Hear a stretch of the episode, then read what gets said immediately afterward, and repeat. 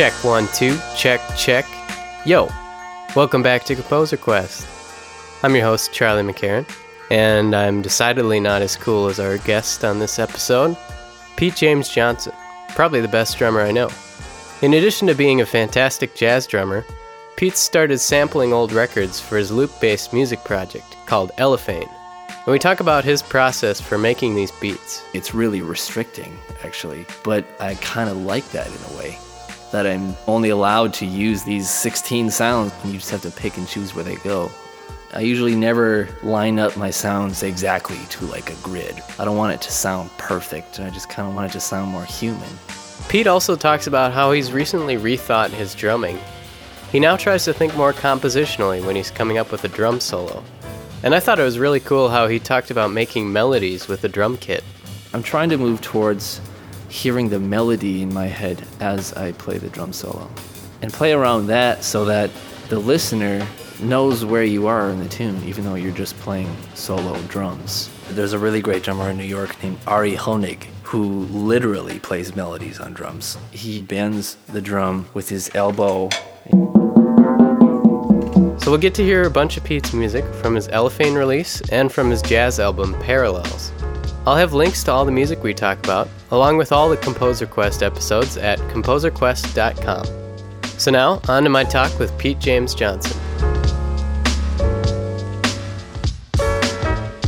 I'm here in the basement of Pete James Johnson, his drum heaven, really.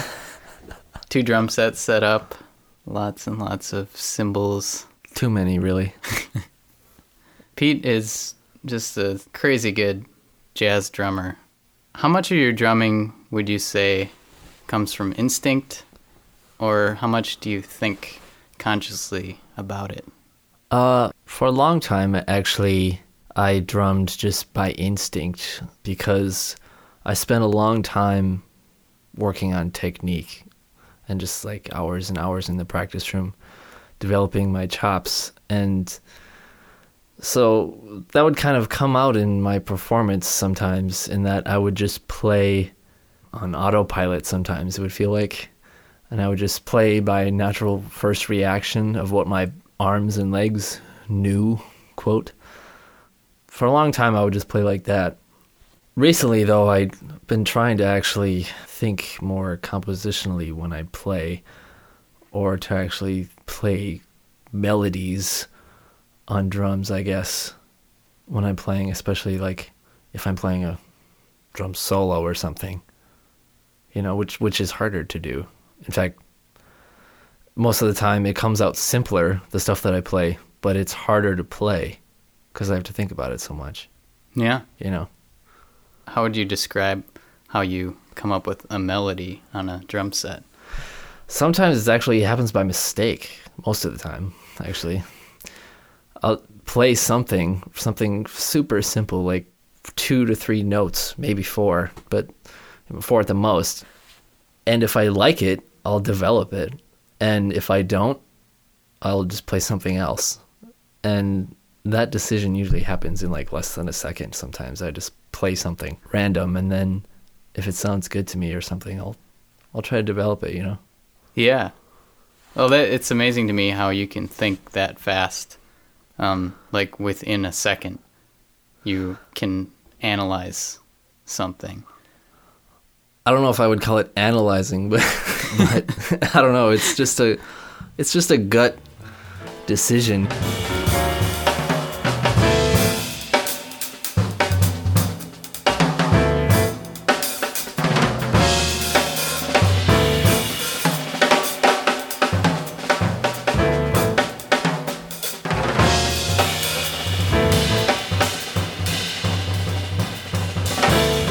About form in a drum solo or something like that? Usually I'm mindful of the form of the song that I'm playing in. For example, if I'm playing like a jazz standard, most jazz standards like bebop tunes are in AABA form. And for my solo, well, I guess let me say this. I used to th- count bars during my drum solos. And I would just count as many bars there were in the tune and then just like play stuff over them, I guess, or in them. And you know, that's fine, it works, but now I'm trying to move towards hearing the melody in my head as I play the drum solo. And sometimes I'll even quote the melody in my drum solo if I can somehow. And play around that so that the listener knows where you are in the tune, even though you're just playing solo drums. You know, there's no pitches going on necessarily. So it's easy to get lost. But I'm trying to figure out how to make it obvious that, okay, here's where we are in the form, here's where we are in the tune. Maybe you could um, do a little sample of what you're talking about. Sure. Like maybe I got, you know, I got rhythm. I got rhythm. Da, da, da, and so the melody of I Got Rhythm could be translated like this. I got rhythm.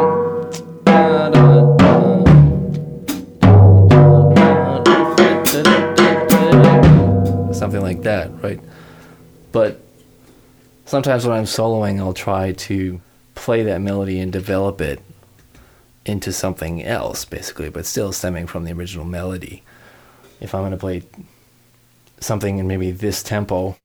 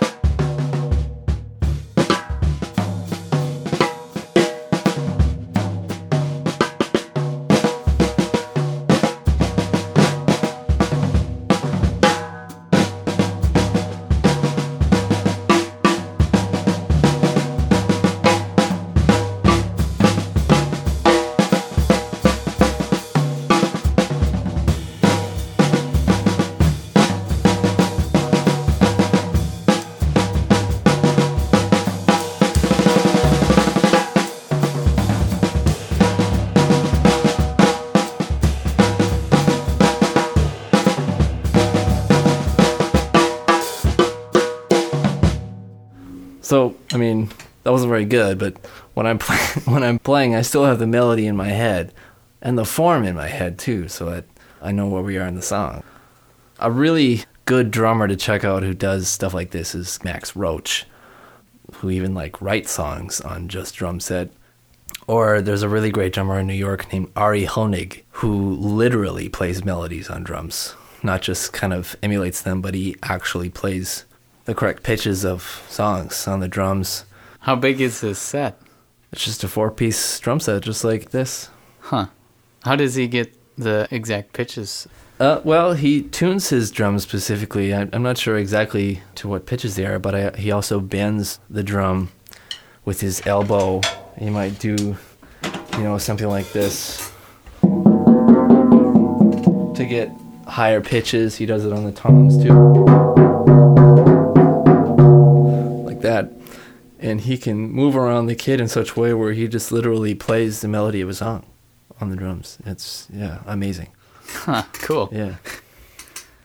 Well, we have a fan question for you from Nick Simon, who's okay. wondering um, how do you compose rhythms and grooves? Ironically, it actually usually starts not on drums. When I'm composing, I usually sit at the piano or sometimes bass. Like I'll usually start with a bass line or a set of chords. But the thing is, when I'm sitting at the piano, I think like a drummer but compose at the piano. I'm a terrible pianist, but I think I sort of have a grasp on interesting rhythms that I could apply to simple chord changes. Do you translate it to like the kick is your lowest bass note cymbals are like the higher notes. Do you think that way when you're at the piano? Uh, or isn't kinda. it quite like that? Kinda, yeah. Well, if I'm composing like a bass line, then yeah, I'm also mindful of the kick drum because obviously it is like the low note of the drums. I also think about the drums being long or short sounds. I take all that into account when I'm writing a groove. Snare drum is a short sound to me but you can do rolls to make it as long as you want. There's even places in between the two where you can play like a really short roll before a, a short note. And sometimes people do that when they're playing grooves too. And in the kick drum, you can kind of get a long sound when you have nothing inside just by hitting it and taking your foot off the drum pedal. It's a little longer than normal, but you can also just bury the drum beater into the drum head and get a really short sound if you want. For cymbals, too, I, I think of them as long sounds, especially when you crash a cymbal like this. Thinking of drums and cymbals as long and short sounds, how do you work that into your compositions? Depending on the song, usually I like to use those sounds to complement what's going on with the other musicians. For example, in the song Midnight Theory, there is a lot of long sounds that the horns are playing.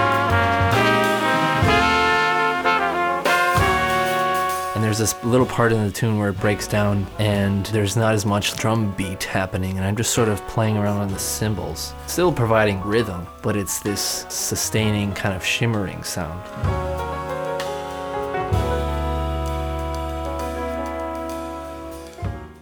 But sometimes it's the opposite. Sometimes I'll play really short sounds to contrast the long sounds.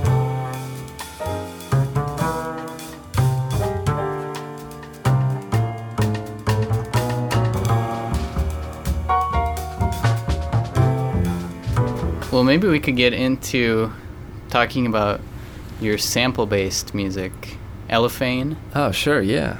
What inspired you to start that project?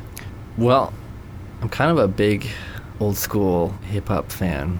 Some of my favorite producers are like J Dilla, DJ Premier, Pete Rock, Large Professor. Basically, the group of producers that are like sample based producers who sample records basically to create hip hop beats. And there's just something about that sound that I really love because a lot of the material they borrow from is like Motown and funk and old soul records, which I also like. And so I felt that and heard that in this music that they were making, and I just like was really drawn to it, and I wanted to try doing it myself. And so I bought myself a sampler and grabbed some of my old records and stole some of my dad's records and and just kind of tried it out and went at it and came out with Elephane. That's what happened.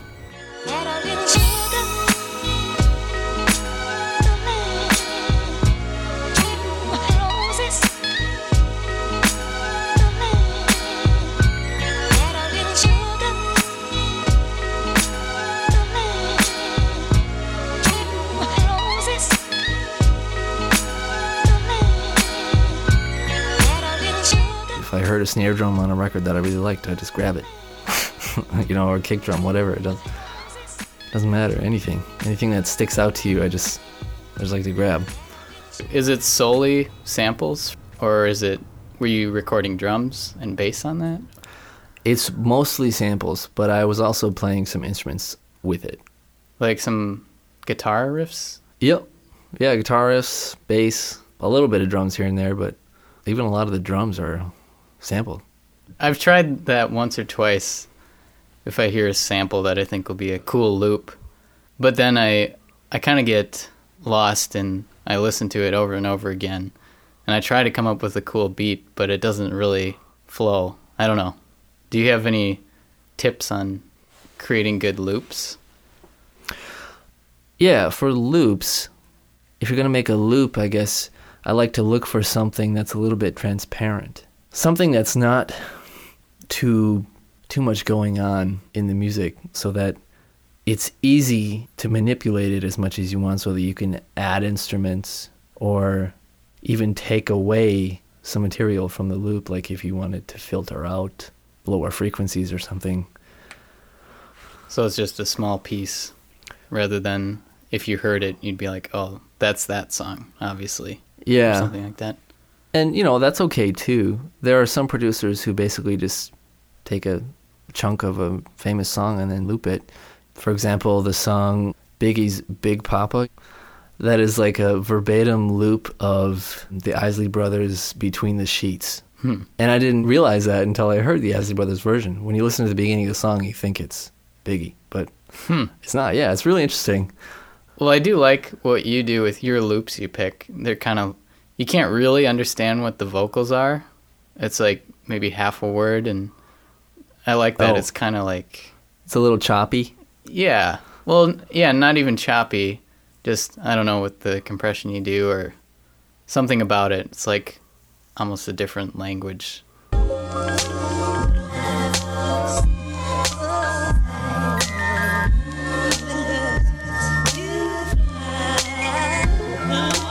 The samples that I sample are usually no longer than like a second. I'll just sometimes just grab like one little chunk, like literally one note or one beat of a song, and then I'll grab another little chunk, and then another little chunk, and then another little chunk, and I put them together right next to each other and try to make them flow seamlessly as one sound. And so all the little pieces, all the little samples together becomes a loop, I guess. When you're constructing these sampled loops from these little pieces, how do you decide where they go within the measure? I don't know. That's the fun part. You just kind of you just play around until you figure that out. It's like a new experience every time. When what's strange about it is that the material is given to you already. You like have all the notes in front of you and you just have to pick and choose where they go. You know, it's not like you're composing at a piano and you have to figure out what notes you want to add in. All the sounds or, you know, quote notes are all there on the sampler and then you just put them together in whatever sound sequence you like in that way it's really restricting actually but i kind of like that in a way that i'm only allowed to use these 16 sounds on these little pads or whatever and just like put them together whatever you like and make some music you know? hmm Well, I love that too when you're when you've got something recorded and then maybe you shift something half a beat and then suddenly it's a totally new feel. Yeah, for sure. I mean, obviously, a lot of the feel from hip hop comes from the drums too.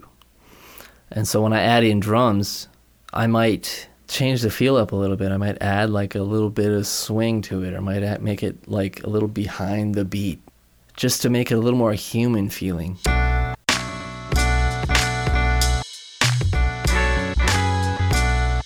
And I, I usually never line up my sounds exactly to like a grid or anything like that. I, I don't want it to sound perfect. I just kind of want to want it to sound more human. That's one of the things I really really like about J Dilla is that the drums he used in his production sound like a real drummer. They like sound like they're being played by a person, which is really cool. You know, not everybody does that or makes music that sounds like that. I mean, a lot of music is just kind of like really perfect. Well, it's tempting as a producer to want to have everything lined up on the beat, but I just started thinking about how yeah, real drummers do tend to maybe hang back on the beat or is there a system for that in jazz that I don't know about? Like do you hang back on beat 3 or Yeah, it's it's kind of like that. It's I I was told once that there is three ways to play time, and that's the first way is behind the beat, the second way is right on the beat, and then the third way is uh, ahead of it a little bit. But that doesn't mean that you're dragging or rushing. It just means that you're playing just a little bit behind where that downbeat falls or where the pulse falls on, you know. And those three different ways of playing can create totally different feelings. I mean, you use them in different times too, in, in all different kinds of music. you've been playing in a ton of groups around the cities it seems like. What have been some of your favorite projects? Um, well, I'm in a, a new band right now that Ted Godbout, a really great pianist, and I started together. Uh, it's called the Nexus Ensemble. It's a six-piece group, and we kind of do a soul, R&B, jazz, instrumental thing. so far it's been one of my favorite groups I think I've ever been in. And it's a very new group. We haven't really played that much around town, but we just played a few clubs. But I really hope to play some more because it's really a lot of fun. And I love playing that kind of music.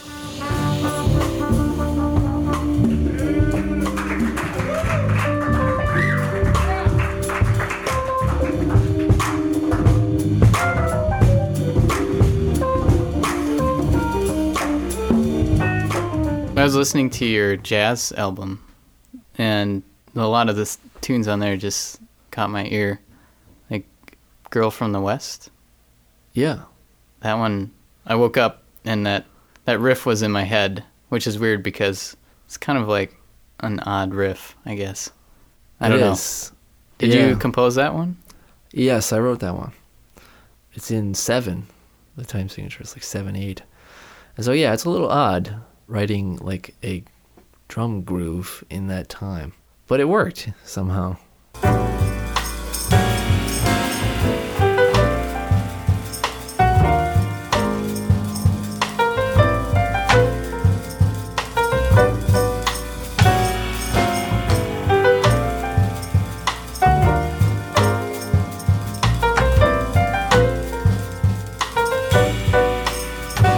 Are these songs on your jazz album? Did they come from like a jam session with the jazz group, or did you sit down and write them out first? I wrote them out. I sit at a piano when I wrote those songs. And I had in mind the sound of the whole group, basically the sound of the trio. At least I tried to. I tried to hear the sound of the bass and tried to hear the sound of the drums in my head as I was writing it. And you never really know until it's like played and you sort of hear your compositions come to life. And that's how it is for a lot of jazz musicians, really. They'll just sit down at one instrument and play it and, and write it out on paper for every instrument. And they may be able to hear it, you know, in the computerized version, but it's not quite the same. So it was always weird, like hearing my compositions come to life, because I spent a couple years writing some of those songs, and they sat on the shelf for a long time until I finally brought them to the group. And some of them didn't work, and I threw them out, and some of them kind of did. So I kept some and made a record. Nice. Yeah, what did you learn from the ones that didn't work? Or what was it about them that didn't work for you? I think for some of it, it was the orchestration. Because at the time, I was just working with a piano trio of piano, bass, and drums. And the sound I heard in my head, it wasn't coming out when I was just playing with that trio. I wanted something else. I wanted a different timbre. I wanted a different instrument or something. You know, I wanted horns or I wanted guitar. And at the time, I just couldn't get it, so I Yeah. threw them out. Well, or, it- or it was just a bad song, so I just threw it out. Well, Yeah. um, I mean, writing for just a piano, bass, and drum trio seems like yeah, that would be so limiting almost. But in a way, probably even sometimes cooler that it is just that limited. Yeah, yeah, I think you're right. It is limiting that there's only three people and three instruments, but it also leaves a lot of room for more uh, interesting drums. improvisation. more drums. Yeah, no. No, uh, well, yeah, that that's another thing. I I didn't want to make a record that was like a drum ego record or anything like that. I didn't want that. In fact, I kind of wanted to feature the other two musicians more because they're both way better than me. But uh, going back to what we were talking about before, having only three people, yes, it is sort of limiting, but it's also freeing to be more intimate with each other as musicians. And you're sort of forced to really listen to what the other guys are doing because you don't have a whole orchestra in front of you to hide behind. You don't have a huge band where you can just kind of get lost in and blend in and be forgotten about. It's just you three, and at times it's really taxing on your brain to constantly be in the music all the time and playing at such like a, a high level of improvisation. But it's really fun.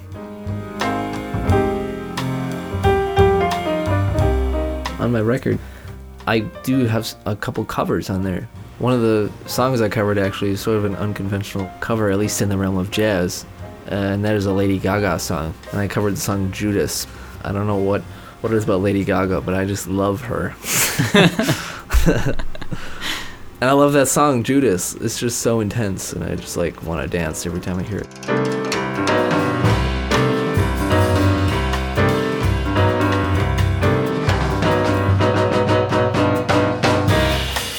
Well, thanks for joining me here, Pete. Thank you for having me, Charlie.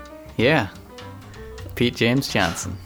Pete James Johnson. Yep. You have to have three names in your name sometimes so that you don't get confused with Right. who all were you telling me about earlier?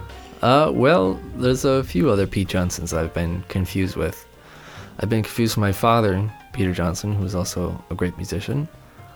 There's a visual artist named Peter Johnson in Minnesota who I've been confused for. I've been confused for Pete Johnson, the drummer for the shoe band uh, on Prairie Home Companion. I've been confused for Pete Johnson, the boogie woogie pianist, who is now dead. So that's my talk with Pete James Johnson. For more of his music, you can go to petejamesjohnson.com. As always, feel free to comment and leave suggestions at facebook.com slash composerquest or twitter.com slash composerquest. I'll leave you with a sneak peek of a track that Pete's been working on with rapper Matt Eklund, based on one of Pete's Elephane tracks called Roses. Living on the edge, I'm watching time fly by. The sun is on my back and one hand is in the sky. Alive, but I never felt like this. Life sweet as licorice, better than my first kiss. I traveled lots of miles, walk the way lots of stumbles. And every time I tripped, I find a new way to feel humble. I felt a little pain, but that's the way the cracker crumbles. Now the cracker fills my belly every time it starts to rumble. If this life was a tree, I climb the branches to the top. Build a fort around the bottom so it never gets chopped down. It keeps growing, that's the way my life is going. Yeah, I got my fist clenched, but love's the only thing I'm holding.